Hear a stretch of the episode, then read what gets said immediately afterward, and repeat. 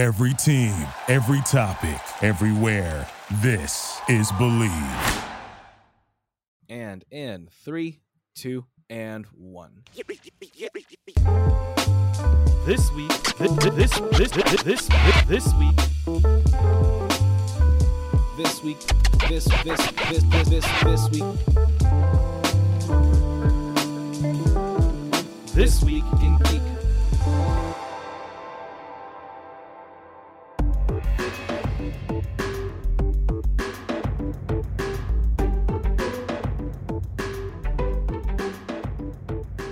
This week in geek, we talk about movies, game awards, and team fight tactics.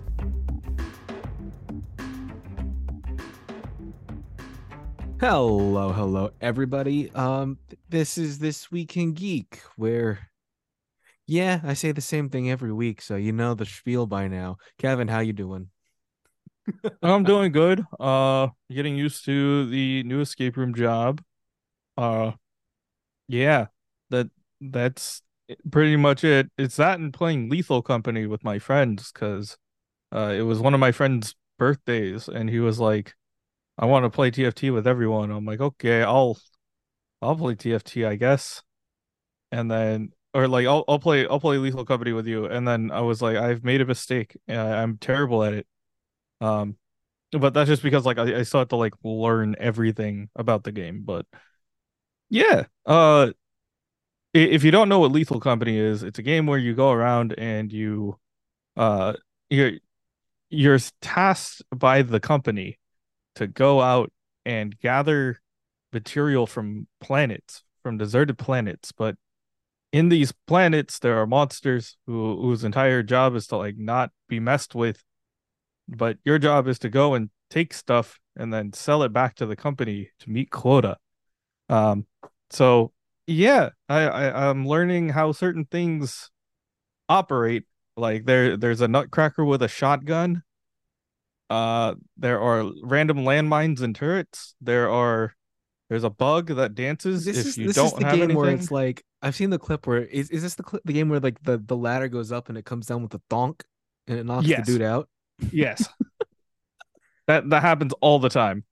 Uh when somebody is saying I'm putting down the ladder, you you better move out the way. like for real. Uh yeah. That that that's what I've been up to, just trying to learn that with my friends, but the hardest part is like the game uses proximity chat, so like the closer you are to like certain things you could like hear certain like you could hear your friends getting absolutely destroyed on the other side of a wall Mm-hmm. or like they're underneath you and you just hear like the most wild unhinged screaming. Uh but my friend group plays it at like midnight. So your boy can't be like doing comms and stuff. I'm i'm quiet and i'm like ah shit i'm dead. Like I'll, I'll be like there there's something out there. And i'll be i have to like mutter it or like murmur it like really quietly people are like Mhm. what is that and i'm like all right next time give me the radio so i could just like page everybody who has one and so they're like kevin you're either the most calm person when getting murdered or like your mom is about to like punch you in the back of the head mid mid game and i'm like it's a mix of both i'm i'm rapping like how snoop dogg rapped on uh or like my comps are like Snoop Dogg rapping on uh Drop It Like It's Hot. It just sounds like somebody like he's trying to be very quiet during the whole thing. that that that's what's going on in my games. It's it's me being courteous of my family, but also wanting to like make the calls, you know. Yeah. Is it is it in full access or is it still like early access beta right now? It's still early access, but they did update a couple things. They added some more like characters, I guess, to, so to say, or like they added like Christmas themed stuff and then a couple of like newer enemies and monsters. So yeah, it there's also a mod where there's one where it will repeat a line that your friend said, where like the monster repeats a line. And so sometimes you'll be like, wait, did you say that twice? And he's like, no. And then you're like, ah, there's a monster, close by that has like voice mimic. And I'm like, the it's so scary. Mm-hmm. Yeah, I I would not like that. I would not like that. like on the scale of like between comedic to terrifying, like where does this game fall in line? Because I feel like from what I've seen, it's more on the comedy side, but I can see Mhm. like play like I mean that's just watching the clips, but like I feel like playing it, it's a very different experience. Yeah, for the for the most part, it it's pretty comedic if you allow yourself to have like a little bit uh how can I say it? You could have a little bit of fun with it. There's a couple of mods that like make the game like a little bit more wonky and fun. But I do think that the game is like it's it's scary when you don't know what things do and like where you could possibly die. Like I've Mm-hmm. I've died multiple times just falling off of a staircase. And okay. like I'll be like, this is a hole, and I'll be like, oh wait, I didn't know that that that hole was that deep, and I'll just like die. Or I'll be like, I I took a wrong step, and now I'm in water, and your character can't swim, so I just drowned. Um, I have a clip from from Twitch from my last run where a friend of mine is like, hey, uh. If, if there's enough space behind the landmine, you could like hop over it and run before it explodes. And I'm like, He's like, you could jump over the mine if you're careful with it. I'm like, oh, okay. And so I'm like, I'm gonna do it. And so I ran over it, and then it just explodes. He's like, he did not jump far enough. He's like, yep, he did not jump far enough. I'm like, I was lied to, man. I I did. You you didn't tell me anything. But yeah, overall, like the game, I think is pretty fun if you have like, especially if you have a group of friends who's willing to like let you experience the game as is bef- before telling you anything. And I think that's like the best part of the game. Mm, just like go into it completely blind. Like having friends who will not tell you how it how it works because at a certain point you'll just be like, okay, like I'm just here to have fun with with the game, you know. Um uh-huh. but half of them are just like, "Oh, don't run into that," and I'll be like, "But what does it do?" And so they'll be like, "Oh yeah, you don't have to worry about that bug because he he doesn't hurt you unless you have anything." And I'm like, "I got nothing, so I I could vibe with this guy." And then there's other ones where it's like, if you don't look at it, it it will come after you. And there's other ones that are like, if you look at it for too long, it will come after you. So it's like this game just sounds like fuck around and find out the game. yeah, it is. Is that's pretty much it. It, it is great. okay. Oh, what about you? How how about your how's your week? How's everything going on your end? Um, I watched another movie that had to do with the uh, the trauma of Japan in the wake of World War II and people dying and and lots of destruction and, and fires of a hospital, which was a um a fantastic movie called uh fantastic is in fantasy related uh called The Boy and the Heron by Hayao Miyazaki. So I saw that and we'll talk about that in a little bit. But aside from that, um I don't think I really did anything. Yeah, I just did a lot of sleeping, which was fantastic.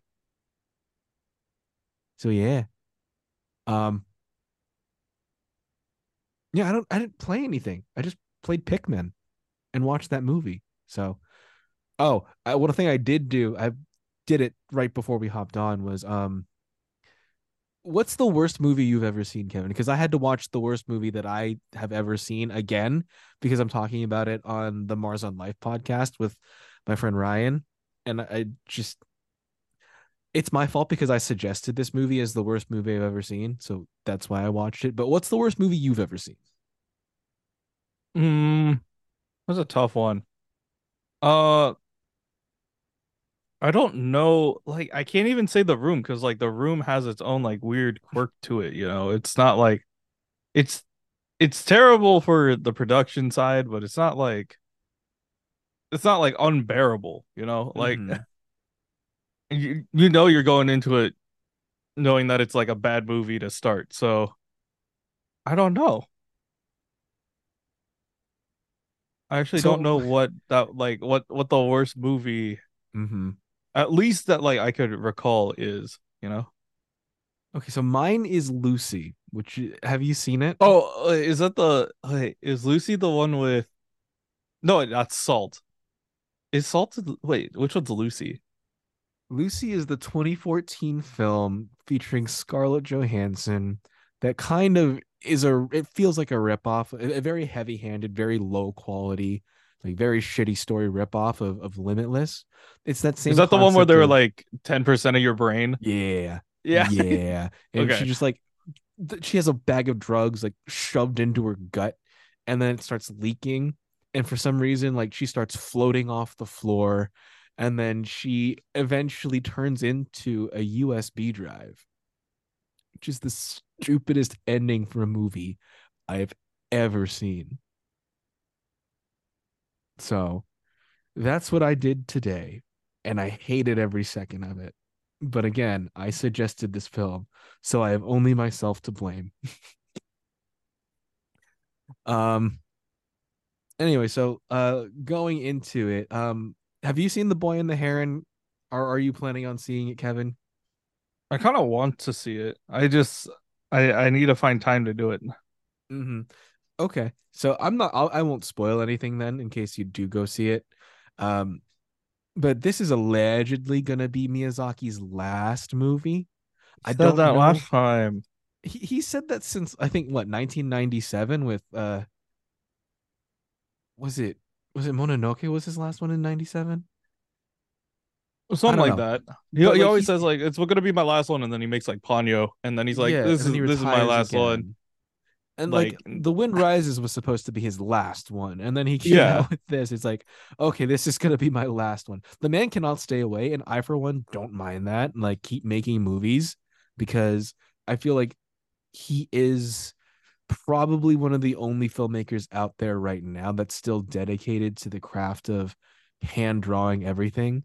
And I still feel like he's like one of the very few auteurs actually left, especially in the animation space. So any any content out of Studio Ghibli and any content out of Hayao Miyazaki, I think, is good content. I will say it's at least at the very least, it's something fun to look at and something beautiful to look at. And he, um, I do appreciate how, and a lot of people point this out about how his movies will kind of glorify the mundane in a way, and it, it makes it like it makes living everyday life and like doing chores or or stuff like that just seem kind of magical, which is very hard to do. And I don't know of any other filmmaker that can make something like that like possible in a film. Also, like watching all the food scenes in any Miyazaki movie is just I want to eat everything in a Miyazaki movie.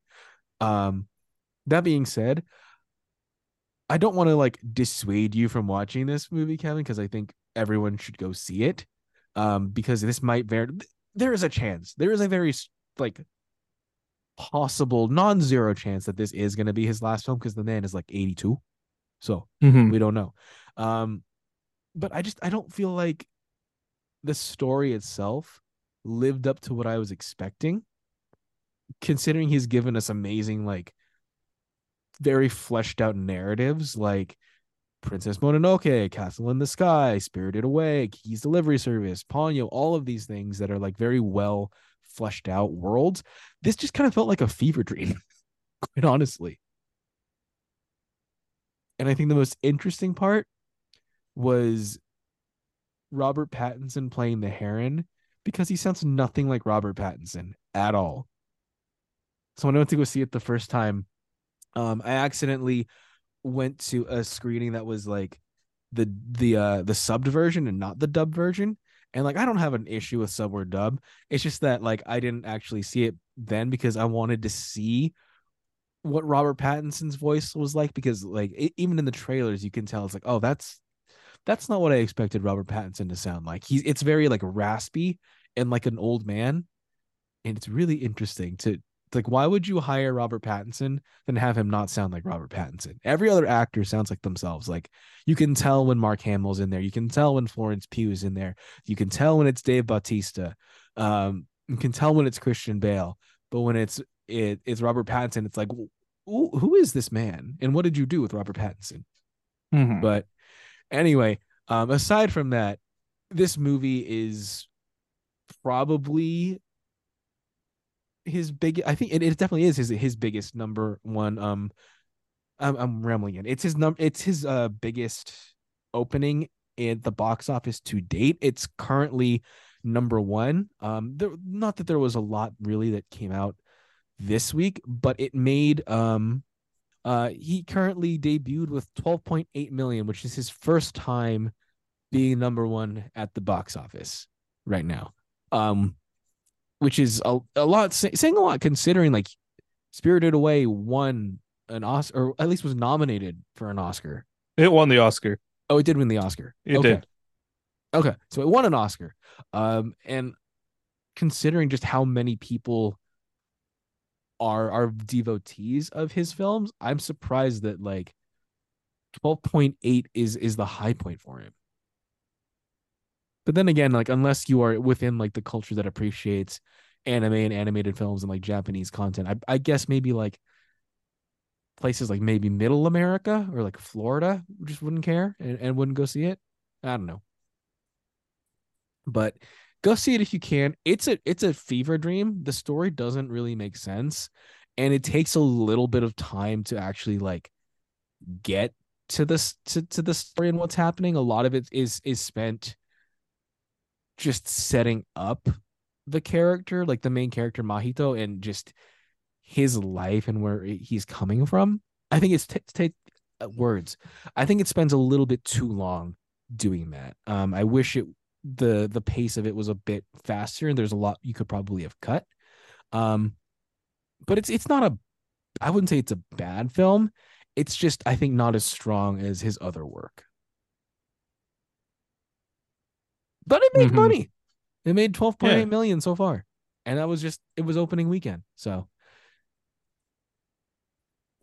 Okay, moving on. Um more movie things. Uh Kevin, how many movies have you seen this year? Oh, I, I don't think I've seen that many. Okay. Uh, I I know I thought I think the only one maybe might have been Spider Verse, hmm. Okay. unless I I may have seen other ones, but like I I genuinely don't remember. Okay. Oh wait, I, I only watch like anime films when they come out to the the theaters, like if it is. So, uh, the the new Slam Dunk movie I saw that was fun. Actually, got me like into reading more Slam Dunk, which was a lot of fun. But yeah, I don't know. I don't really go see movies that much anymore. I don't know why. Well, I mean, if there's nothing that interests you, then there's no reason to go to the theater. I mean, True. as much as I want to support movie theaters, it's like if if I don't have to spend the gas to go there and like be tempted to spending like twenty dollars on concessions and then like I mean I don't pay for movie tickets anymore because I have the the Regal app. But Mhm. back when I was paying money for tickets, that's like twenty dollars a pop, plus the twenty dollars in, in concessions if I do, plus the gas to get there. So it's an investment to go to the movie theater sometimes. Um but back to IGN lists, or not a list, this is technically a poll, but they are putting out a poll for the uh the best movie of 2023.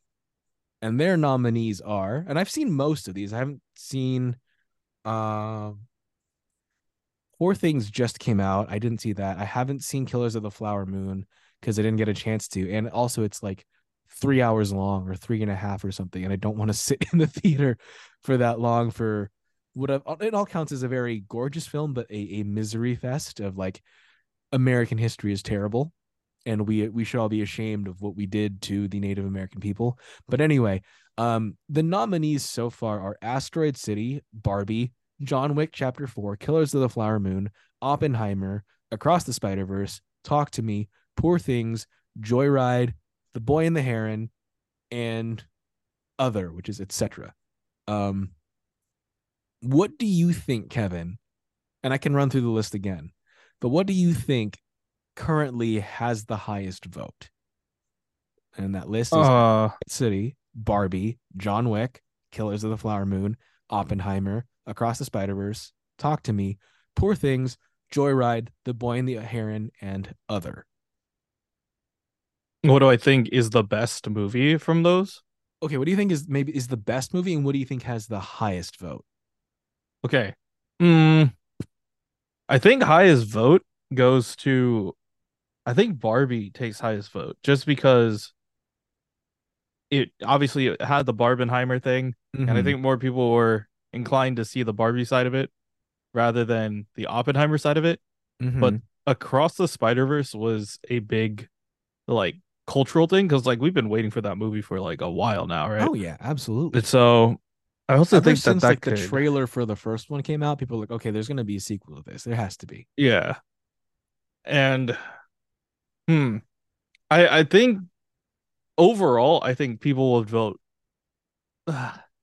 I, I'm gonna I'm gonna put Spider Verse just because I think it is a lot, but I wouldn't be surprised if it's Barbie or or Oppenheimer in that spot. But I think the spot goes to Spider Verse for this number, Okay. Okay. So just out of sheer popularity. sheer popularity. Okay. Currently, I mean, this is pretty much just a popularity contest anyway. Mhm. Um, currently, Spider Verse sits at twenty one point one percent, which is Okay. not the highest. Hmm. It's Oppenheimer, Oh. Okay. thirty eight percent. The lowest in this poll is Joyride at 0.1 percent, which I didn't actually. That's another one I didn't go see. I just did not have the time, and by the time I did have the time, its time at the theater was up. um, All right. I voted for Barbie, but that was only 6.4%. Um, John Wick somehow got more votes than that. I also think that like just looking at the comments, I think a lot of the the people who voted and didn't vote for Barbie maybe are just angry man children.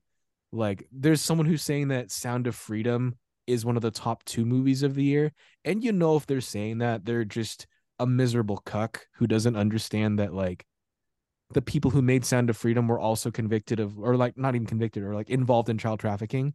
So I don't really care what you say there. Um, for me, I'll actually the I think the best movie of the year was The Holdovers. I enjoyed that movie a ton, Hmm. just because it was so real, and like it was both comedic and like heartbreaking at the same time. Also, like, where was Godzilla minus one on this list? It's It's too so new. I still need to see it, but It's so I was invited to go see it, but I had I had to go and do a trivia tonight. Ah, what company do you do trivia for? Because there's a company that does it down here too that I like. I if work it's the same for. Res Events. Okay, it's not the same company. The one that does it out here is King Trivia. Okay. Anyway, let's move on.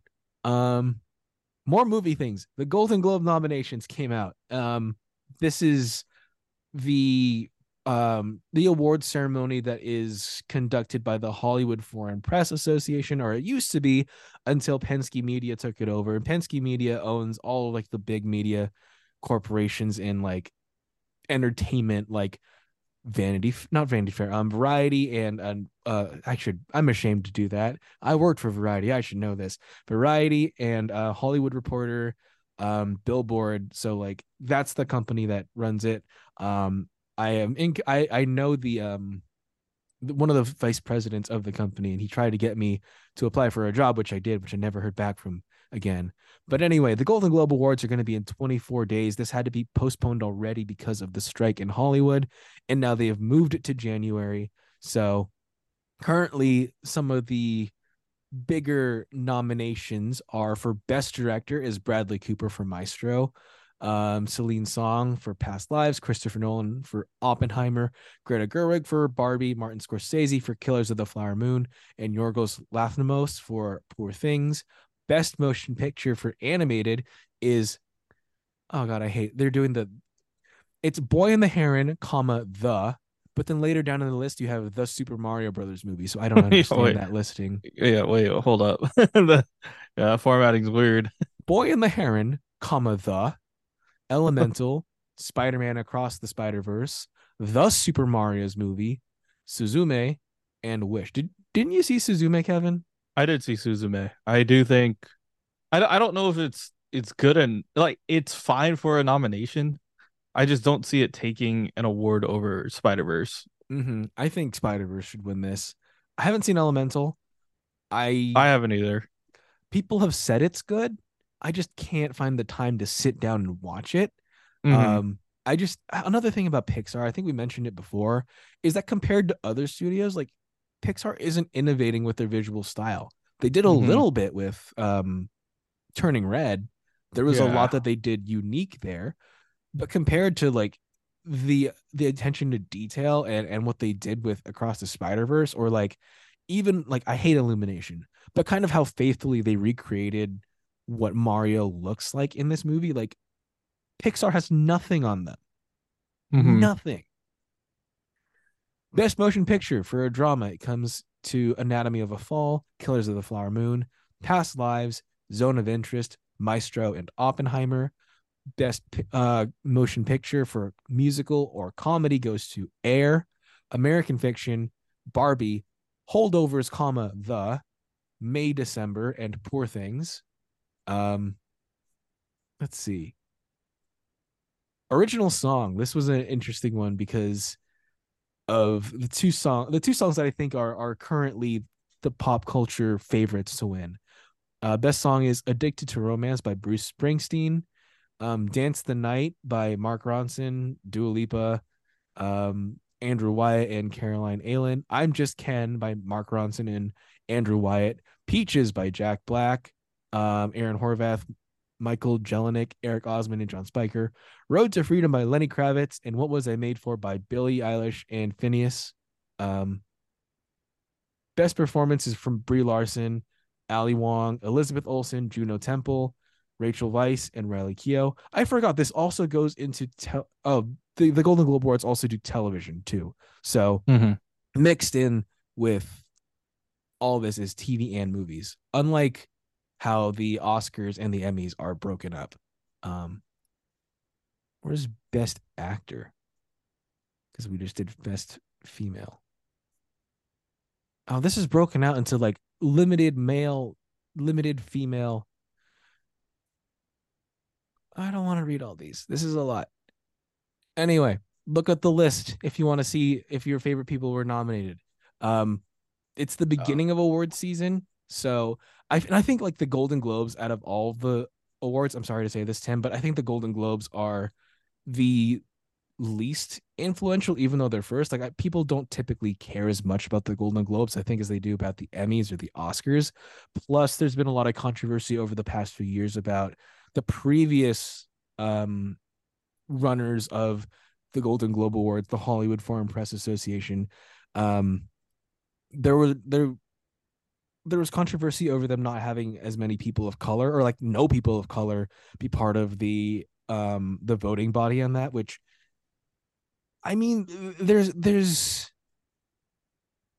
there there's a, a little bit of leeway where they can kind of defend themselves in that it's the foreign press association and, and other countries don't have as much inherent i guess diversity as as melting pot countries like america but still you should at least have striven to have a little bit more diversity in your voting body um yeah golden globe awards um january we'll just tell you who wins when we get there i suppose um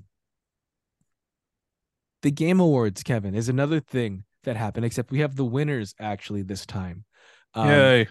game of the year did go to Baldur's Gate. Um, I that yeah, all I did was I saw the meme.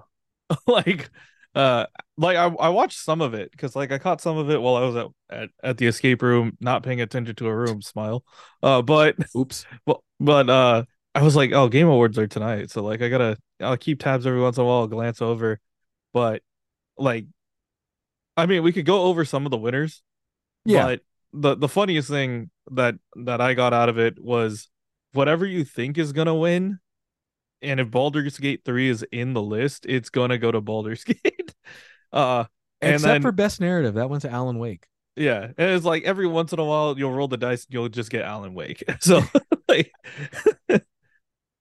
Um, but yeah, I did see the um flute guy came back this year. What was he playing? yes he did. He's Okay, playing an sure. oboe, I think, this year. Okay. Um, best performance did not uh like it went to um again to Baldur's Gate, but I think it was interesting because Christopher Judge came up. I, was he announcing that award or what did he win for? For Baldur's Gate? No, Christopher Judge for for God of War. Did God of War win anything? Uh, I don't remember. Okay, the thing is, like, he something that made news for this year's Game Awards was Christopher Judge came up and he was making a speech. I'm guessing since he did not win Best Performance, he was probably presenting an award, but he made a dig at um, Call of Duty this year. He said, My speech last year or the last time I was here um, was longer than the entire Call of Duty campaign for this year. Um, and, and instead of like taking it gracefully or just being in on the joke, a lot of the Call of Duty devs got really salty and like went online to say, "Oh, you, that's such a low blow." I was like, "Oh, I can't believe you're making fun of another uh, person from the industry." And then the entire internet just kind of came down on them and said, "You guys are Call of Duty. You don't really deserve to be called video game anymore. Like you guys are Call of Duty. Like calm down. You're not that serious. You're not going to win anything anyway. Like no one really takes Call of Duty seriously." So, um Call of Duty has literally just be- been releasing patches for the past like eight years. Like it's you're not, a putting new out a new game. Yeah. You're not putting out a new game. You're just putting out patch notes. Like, like that. in recent years, like people have I've I've seen I haven't played Call of Duty in forever, but what I've seen is like people are just getting kind of fed up with how the quality of the game is decreasing each time. So oh yeah. I don't know. I don't feel like pitting yourself against God of War, Kratos, who everybody loves and everyone agreed that the the two games that have come out are masterpieces. I don't think as Call of Duty you should be trying to go head to head with that. Come on. I, I feel like Call of Duty shouldn't talk until they get at least a nomination. Like, That's never going to happen. yeah, I mean, put out a quality game before you like open your mouth. That's just honestly the way how how it is. It's just you're you're getting beat by literally everyone else in the industry. Like, do better. I think the only thing that they can beat right now is probably Overwatch just because people are salty.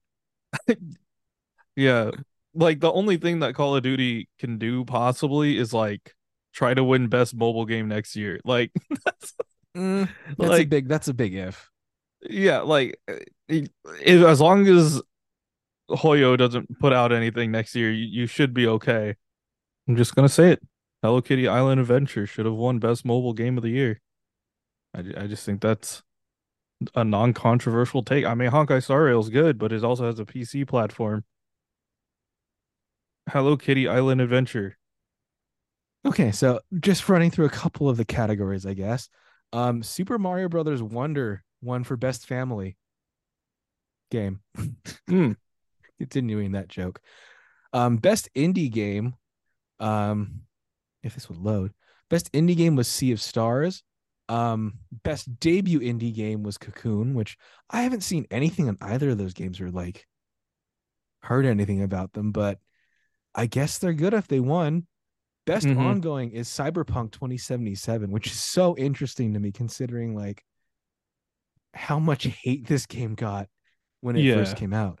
But I mean, like, I guess this is what happened with um Witcher 3 also. Like when it came out, it was a mess, but then they kept patching it to the point where now it like when I by the time I played it, it was really good. I haven't played Cyberpunk since it came out, and like honestly, there were a few frustrating bugs, but nothing super terrible. I enjoyed Cyberpunk. Um, I haven't played the DLC, but I kind of want to go back and buy it and play it. Um, best community support does not go to Overwatch.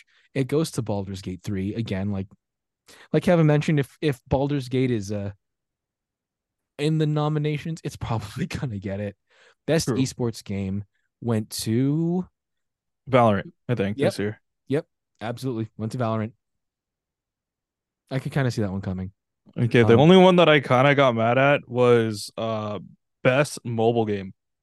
I understand that yes, Honkai Star Rail is technically the best out of all of these options, but it should have went to Hello Kitty Island Adventure. Oh I my god, Island Adventure, sign me up. because like Honkai Star Rail also has a PC version. Like they have the graphics capacity. Mhm. Hello Kitty Island Adventure is its own thing. It's a vibe. Like, l- let them cook. Like they got the they got the they got the nomination. Let them win. I mean, if they at least they can say that, like Call of Duty cannot. Yeah, imagine imagine this game getting nominated and, and you're not even in the conversation. Damn, Hello Kitty can dunk on Call of Duty. Yeah. Street Fighter won for um best fighting game. Mhm. Current- Um, be, uh, most anticipated game went to um Final Fantasy Seven, Seven. Rebirth over Hades I think- 2. I would have went Hades too. it beat Hades, it beat Like a Dragon, it beat Star Wars, and it beat Tekken. Yeah. That's That's surprising to me. I would have said Hades, considering how m- massive that game was, and I think it won Game of the Year, right? Back in Mhm. its day. So Yeah. Hades too. Okay. Okay. You beat us out, uh Final Fantasy. Any other ones that like stood out to you, Kevin? Uh I mean think I, I, got to big ones. see uh what is it? Ironmouse's response to winning content creator of the year. Uh she thought Quackity was gonna win it, but she did. And like honestly, Ironmouse does a lot of good stuff for the community, so congrats to her. Well, congrats to all the winners, and we will see what wins next year. Okay, Kevin. Speaking of game things, um, E3. Have you heard? Uh it it's not not doing so good. There's no more. There's no more E's for the E3. It's it's gone. It's dead. Unfortunately, I hope that they would have had it like at least one more go through, like one more round of E3. But no, unfortunately, it's not happening anymore. Um, I think it was just today. Yeah, today we got the uh, the announcement from the um Entertainment Software Association. Uh, they put out a statement that said, after more than two decades of E3, each one bigger than the last, the come the time has come to say goodbye. Thanks for the memories. Good game, well played. Um, yeah, this is sad to see because I, I, I mean, I never went to any E3s, um, but I kind of I always looked forward to that time of year just because of like all the announcements and everything that came out of E3. Like it was something to look forward to. Um, it was just a big day for like the gamer community and i guess just it became too expensive and it just i guess for a lot of companies it didn't make sense having to spend that much money to share the stage with their competitors when they could just have events that were more like were a lot cheaper to produce and they could spotlight whatever they wanted to and and not have to like just pick and choose what they wanted to showcase. They could showcase everything they wanted to. How do you feel about like this kevin? Like do you think that it's some do you think that like we were i mean just considering now that we have nintendo directs or the playstation like state of play or like microsoft's like own announcements and things like that do you think like we needed an e3 um do you think that we could have still benefited from having it or is it just kind of it would it would it really have not done anything except just be another expensive event to produce or even just like uh, a community day like I I like the concept of E3 and I don't know if there's like a I I don't know if there's a good replacement for it. Like I I understand like E3 was mainly used for like announcements of things and like we we all were looking forward to stuff but in like today's landscape obviously we a lot of them are just choosing to do directs or showcases, right? yeah but the thing that I would have liked, I don't know if there is a place that does this yet, but if they were to do something where it's pretty much just like a like it's not like PAX or anything like that, but a convention where you could like play test some of these games, like hmm you like even if you have to sign like an NDA to enter, I think it would be beneficial to have like some people like test out your game in like a big setting if you want to test out like you know either AAA or like whatever big announcement games there are. Like that that is a better experience in itself rather than having to like wait for announcements or anything. And i feel like we're gonna we're gonna miss out on that ability like they'll just do like small beta tests and alpha tests but I would much rather have like I think a convention where people can test out some of these games or try some of these games is more like beneficial for that sake. Yeah, being I guess being able to like have a a hands-on access to something as Mhm. opposed to like like people are actually like getting their hands on the actual product as opposed to just watching cutscenes, which was like a lot of what came out of of E3 was just trailers and cutscenes sometimes. Uh, if you were if you were just like waiting for all the trailers, if you were there, like obviously you got to experience everything, which is what drew people to actually going there as opposed to just waiting online for things. Mm-hmm. But I don't know. It, E3 left behind a legacy, and they they started in 1995, so they had a very good run. But it's just like, I think the internet and also COVID really killed it. It would have been nice if Mhm. they had gotten like at least one, because they were they were still trying to come back. They were still trying to to make something.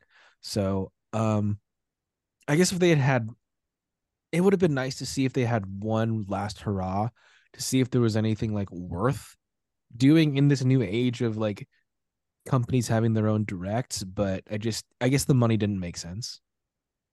Mm-hmm.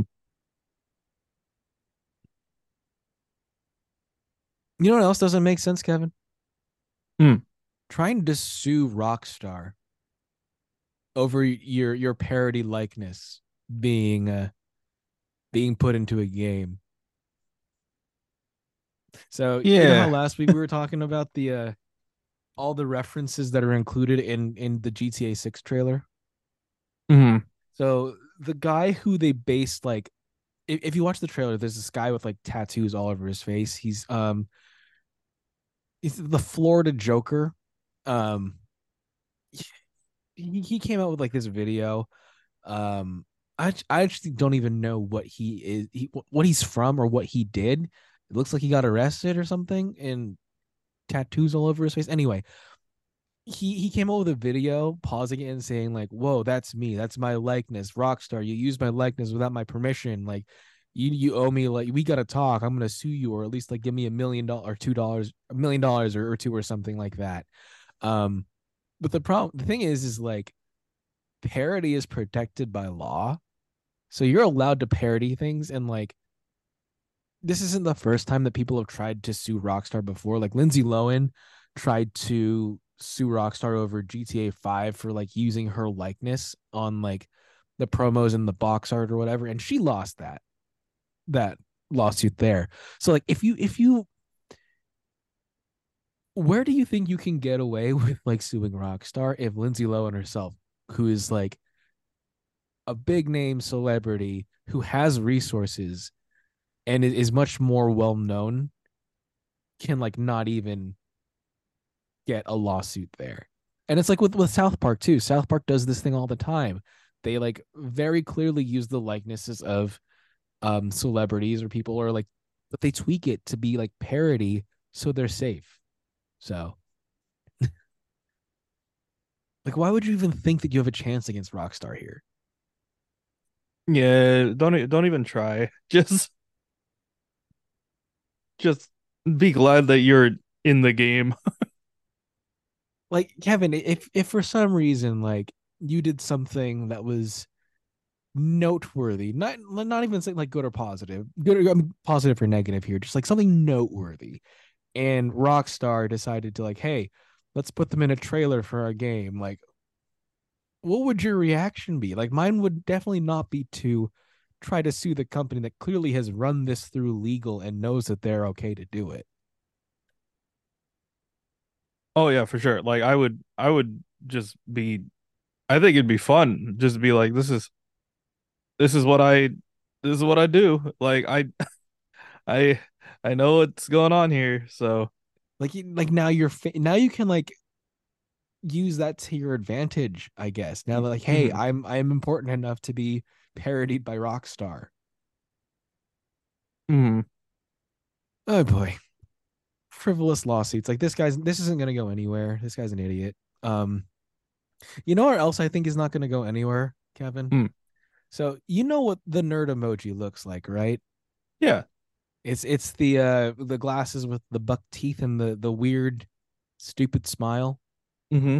So there's a child who's 10 years old in England. His name is Teddy and he's starting a campaign to get the emoji removed or changed. Um he he specifically wants to get rid of the teeth because he he says it's offensive um to to people who are wearing glasses. He said, "We want to change this. Apple is making it absolutely horrible for people wearing glasses." And if you look at the kid, he really looks like the nerd emoji. He does. I'm I'm a, I'm a bit like I I have two minds of this. On one hand, it's like I can see how some like the the image of the nerd has been around for forever, and it's it's like it can be harmful a little bit. Like as a kid who had glasses and braces at the same time for a couple years, like yeah, it wasn't the uh wasn't the best depiction or or image to have but also like it's it's kind of a joke. And i think that by i think that by protesting this he's making it worse. You know? Yeah. I, I i i i don't know how to like eloquently put this and i don't and this feels bad to say but this is i feel like you see the you see kids like this and you're like oh you need to be bullied my child you you, kind of deserve it for this You know, sometimes if Apple is willing to include your likeness, I think you should just accept it. Uh, no, I I I would I use this nerd emoji every once in a while as well. I just think that like it's just it's good when you're trying to make a point, but like It's yeah, I I don't think you need to protest it. I don't think that they're gonna change it. no and i don't think they should it's like it's a common like just yes it's a stereotype but it's not like too It's not harmful. negative scare. It's, It's it's, not not, like- it's really not Yeah. like his his version of the emoji is just the it's really poorly drawn it's like atrociously drawn like maybe this kid needs art lessons. But it's like it's just got the glasses and a, and a stupid smile. Um that's not like indicative of anything at all. That doesn't get the point across that it's supposed to be like a nerd or or a a smart person. It's just a guy with glasses. It's it's kind of sad that the the buck teeth is what gives it the, the idea of a nerd. But i mean that's kind of what it does and like apple has changed emojis before like they changed they took away the gun emoji and made it a squirt gun um i think the syringe emoji they they took out the blood in the syringe so it's just like a syringe and i think they, that was done during the uh when they were really trying to get people to get vaccinated so people could use that as a as a an emoji for the vaccine without being it so quote um graphic as the New York Post calls it but he wants to call it the genius emoji his newly redesigned one. But like what about that says genius? It's just a guy in glasses. This is such Yeah. a stupid first world problem. I don't know why i don't know why it bugs me but it's just like this this kid like bro like i went through the bullying ring. You should too which is as horrible as it is to say it's like this is not a fight that i think you want to pick and i think by picking it you're just making it worse for yourself. Now like forever forever if anyone looks you up on the internet you're gonna be that idiot kid who looks like the nerd emoji. Yeah. and you're just gonna you're just making it easier for people to pick on you my dude. Some fights are not worth it.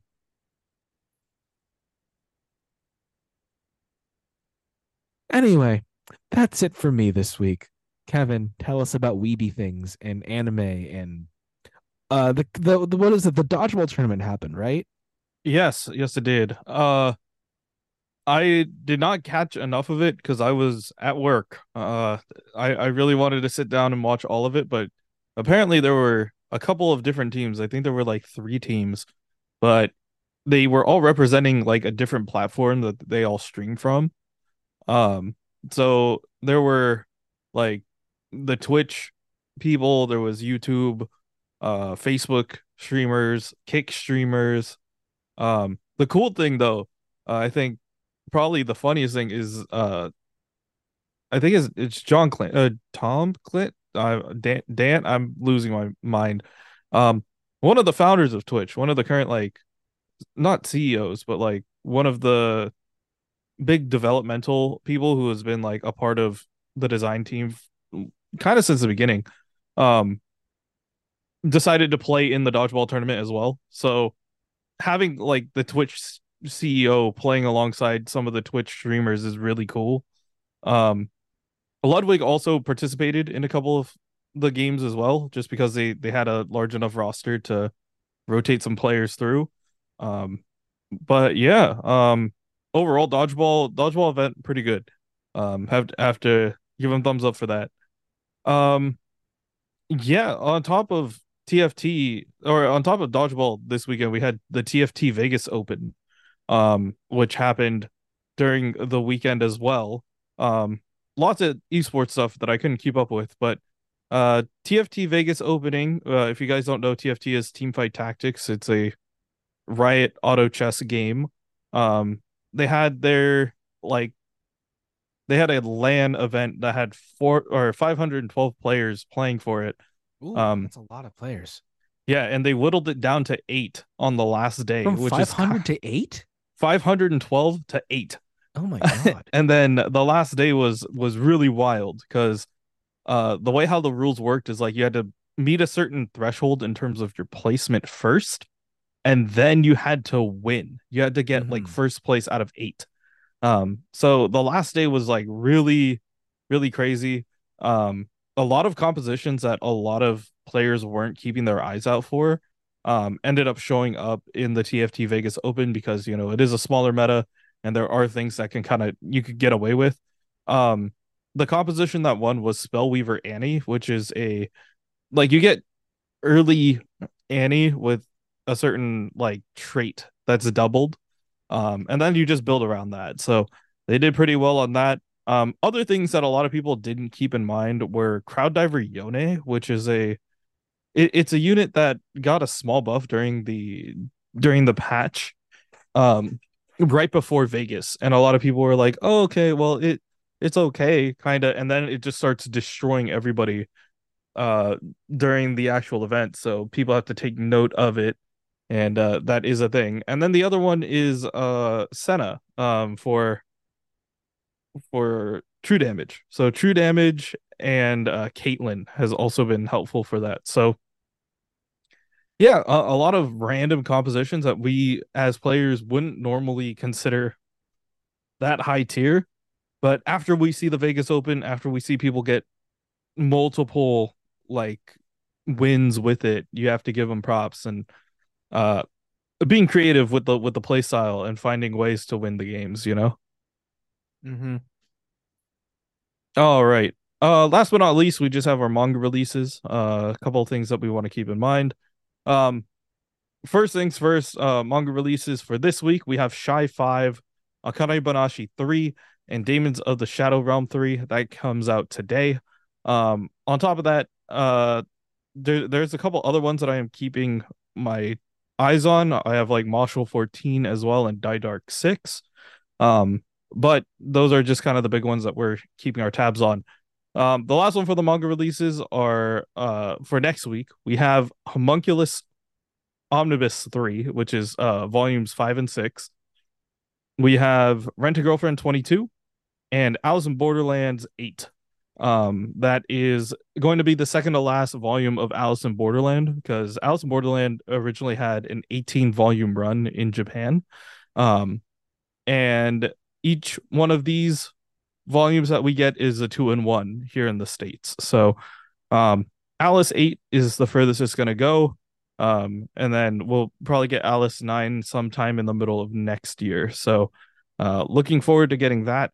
Um, other things that if you guys are keeping tabs on it, uh, Slime twenty three is coming out, and Kobayashi thirteen is also coming out. So, um, just a couple of other books that you're if you're looking to up your uh how can I say it? If you're looking to add more to your shelf uh this holiday season, that those might be a couple of them that you want to keep in mind. Yep, and that is that is it for me this week. Pretty much just uh enjoying whatever manga and anime I happen to be watching. Uh still still keeping tabs on Spy Family and Frieren. Um we'll see if anything else comes out this week. I know a lot of people are trying to keep tabs and keep up with uh JJK. Um that is still a lot that we have to go over and then same thing with uh Zom 100 when it does eventually come out uh closer to the end of the year. Uh, I'll give you tabs and uh where to where it ends in terms of the manga uh for that one. This is a very broad question, Kevin. What do you think makes it for a good manga collection? What makes a good manga collection is a collection of books that you are willing to read more than once. Uh that is that is the best way of putting it. Um it could literally be anything. Like if you have like honestly like one series that you like like like like and you want to really build around it, you can do that. And I would consider that like a simple, like even a very nice collection that you could just keep together. Uh for me, my my collection is pretty much just like trying to balance out like trying to cover a good variety of genres, but also like have enough variation where it doesn't you you don't fall into the stereotypical like you're a guy so you read this, right? um the- which which is like okay, I, I'm gonna call out majority of the of the uh manga community here. There there are two sides of the manga community. There are the the guys, the the depressed edgy guys who have okay, if you have these on your shelf, you're you're a part of this group. You have AOT, you have Berserk, you have Vinland Saga, you have Vagabond. Those are your four that you want to collect. It's just like I I am a lone wolf. I am battling the craziest things I've ever seen, and it's all a metaphor for depression. Um, then there's the other side, which is like enjoying every single possible rom com possible, which is like you have Komi, you have uh, what is it? You have Komi, you have Horimiya, you have uh, maybe yeah. What's what's another like really typical one? You have like a bunch of other ones that are like pretty pretty like cute. I have Wotakoi on my list and uh what is it? My Happy Marriage.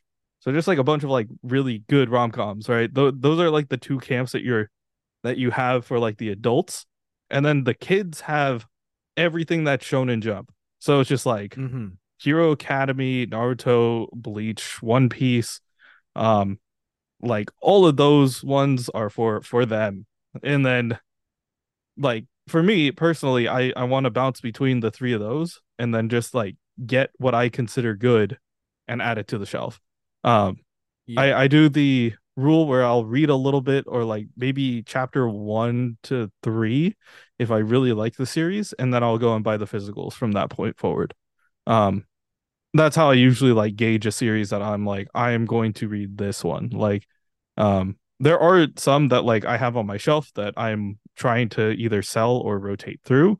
Um, but there are other ones where I'm like, that was a ride. That was worth the ride. I am keeping Mhm. this hundred percent. So, um, yeah, I mean, that that's the best way of how to describe it. It's like if I enjoy a manga to the point where I am looking forward to its release date, like months or even like multiple months in advance, not even like weeks in advance, multiple months in advance. I'm like, this is a series that I'm gonna keep tabs on, and I'm I'm gonna read it the second that it drops in the states. Um, those are the series that you should be collecting first. Um, the thing that I wouldn't recommend, and this is this is a small thing for for for manga peeps, do not create a volume one graveyard. Um, in other words, A what now? so volume one graveyards are a thing. I I need to write the script for this, but it is essentially when you buy volume one of a manga because you picked it up off the shelf and you think that it's good, right? And then you Uh-huh. read it and then you're like, I don't want to continue the series. There is like either there's other things that are more towards your selective taste that you like more, or you would much rather prioritize buying other volumes or other series first, right? So I have fallen into the trap. I have a couple of volume one stuff that I'm like, oh, I, I probably shouldn't have bought it, but I mean, I as a content creator, this is like just ideal create giveaway thing, you know? Um, but yeah, I would recommend either reading through the entirety of a volume or like volume one and then deciding to go on forward if you really want to collect more. Um, or ask me, honestly, like I, I've read a stupid amount and I might have insight um of like things that you should do or do not um for volume ones. You you mentioned Komi, and that's like one of the few manga that I've read recently. And like I don't Mhm. religiously read it, but I was in a Walmart one time and it was in I was walking through the book section and there Mhm. was an issue. It's like, oh, I'll just I'll just stand here where no one else is around and read it. And I did. and one of the things that like I I don't remember what issue it was, but there was one panel where it's just like a close up of boobs. And the caption was the artist just wanted to draw this. And I'm like, I'm trying to remember which which Why? volume that would be. I don't know. It- but it was just like, oh, okay, so this this is where Komi is going from here on. Okay.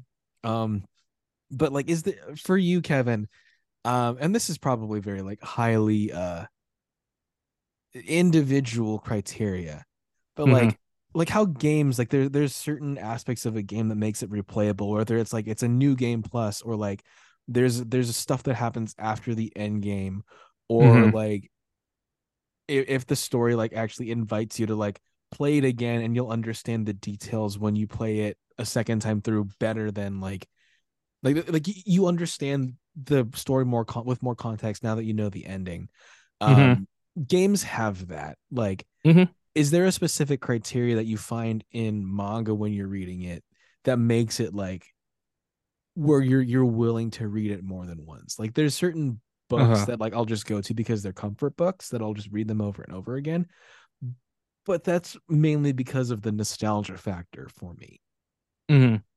Um, well, what gives volumes or series replay value? Um, I do like things that when you finish the volume or you finish the series, it makes you think about what everything else was for, you know? Um, Mhm. I mean, AOT is probably the most recent example of this where like you read through everything and you find out that everything was planned from day one. Like every like all the twists and turns that the characters were going to go through there is a reason why it was done uh at this certain point, right? Um Right. and that's what gives that series like a really good replay value or like a good reread value. Um for me personally, it's just like besides it being like comfort picks, um sometimes for me it is like story based. Like um I know that a lot of people will ask me for a manga rec that or like storytelling elements that I genuinely like um or differences in style that I find very enjoyable. So um that's what gives me like a couple of reread value like to go back and study why certain characters are doing things or um like I guess not necessarily like plot stuff but more of like interesting things that other mangaka don't do. Um the the best thing that I could explain is like in Witch Hat Atelier by Kamome Shirahama and I think it's in volume 9. Um there are ways to like do scenes that seem hectic, right? Um Mhm. and in this one volume, they go to like a festival and it's like this big celebration for um all of these witches and wizards that come together and essentially show off what they can do, like what what inventions they can make to better humanity, right? right Um but instead of it being like oh, the character went here, then went here, then went here, uh, and then eventually went back to the ho- like back to their tent, right? That could have been done in a series of different panels where it just shows you like this is this is something cool, this is something cool that they did, this is something that they ate, so on and so forth, right? Um, the way how Kamome like I guess the panel did. Yeah, that's the best way of saying it. How they plotted out the page was a board game. You play a 6D board game where you start on like your your main square and then you roll a die and you play essentially like a Chutes and Ladders game to see how characters like if they ran into something during the festival how would it affect their day and like their entire goal is to just get back before time runs out um and they say like okay you have like x amount of turns to get back to your get back to the get back to the main tent. So while they're while you as the reader get to essentially play a board game and figure out if you can make it back in time you're also learning about what are all the possible things that the characters could have done during that time. Um like for example like there's ones where it's like eat really good food skip your next turn right? So like you're like okay they had like really nice food and they can't leave it because they're taking their time enjoying that food right? Um and and so on and so forth. So like that's something that's unique that that i like. Plus art is pretty from kamome. Um but yeah there's just like a bunch of like really interesting like not only character designs but like storytelling elements that i genuinely like. And i keep going back to either reread it or to be like my friends will be like what what's a what's a nice series i should be reading right now and i'll be like all right give me a minute let me let me look at the shelf What's your number one most reread manga? I guess to close this out, and why? All right. Time to look at the shelf. Uh most reread manga. Um which one have I gone back to the most?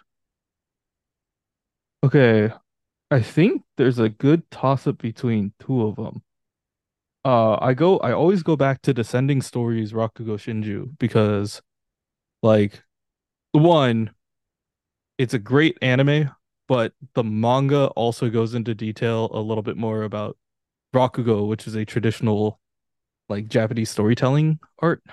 Mhm. Um, if you guys don't know, it's like one person, like it's it's like a one person theater, but you tell everything via one the the actor does not get up. They're they're sitting down. They're like kneeling the whole time but they have to change the inflection of their voice and direction of their speech to portray one or more characters right? Um so it does get a little hectic but you start to learn certain things that they do. Um plus the stories are like traditional japanese stories so it's really cool to like listen in on like some of the lessons that they were teaching via oral tradition. Um and that's one part of the reason why i like that series.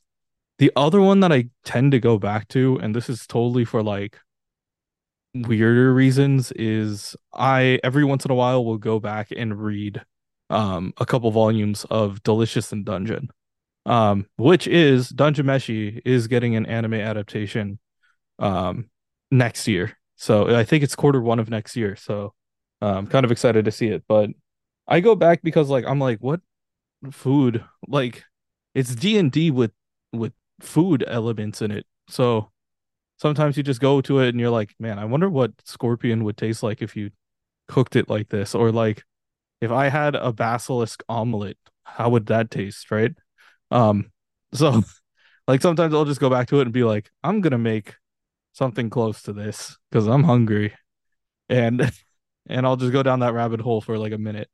Um i know that the author hasn't put out necessarily a one-to-one but you can tell what kind of food it is by the way how it presents itself in the manga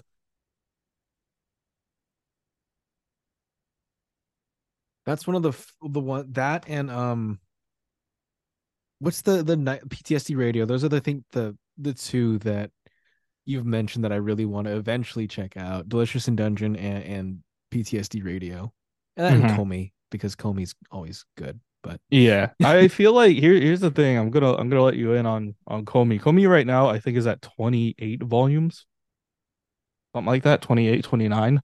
Um, I think that I don't even know if the mangaka plans on stopping anytime soon, but Hmm. I would assume that sometime in the near future there should be a box set. ooh, Um, and I I think that a Komi box set, even if it's like volumes like one through like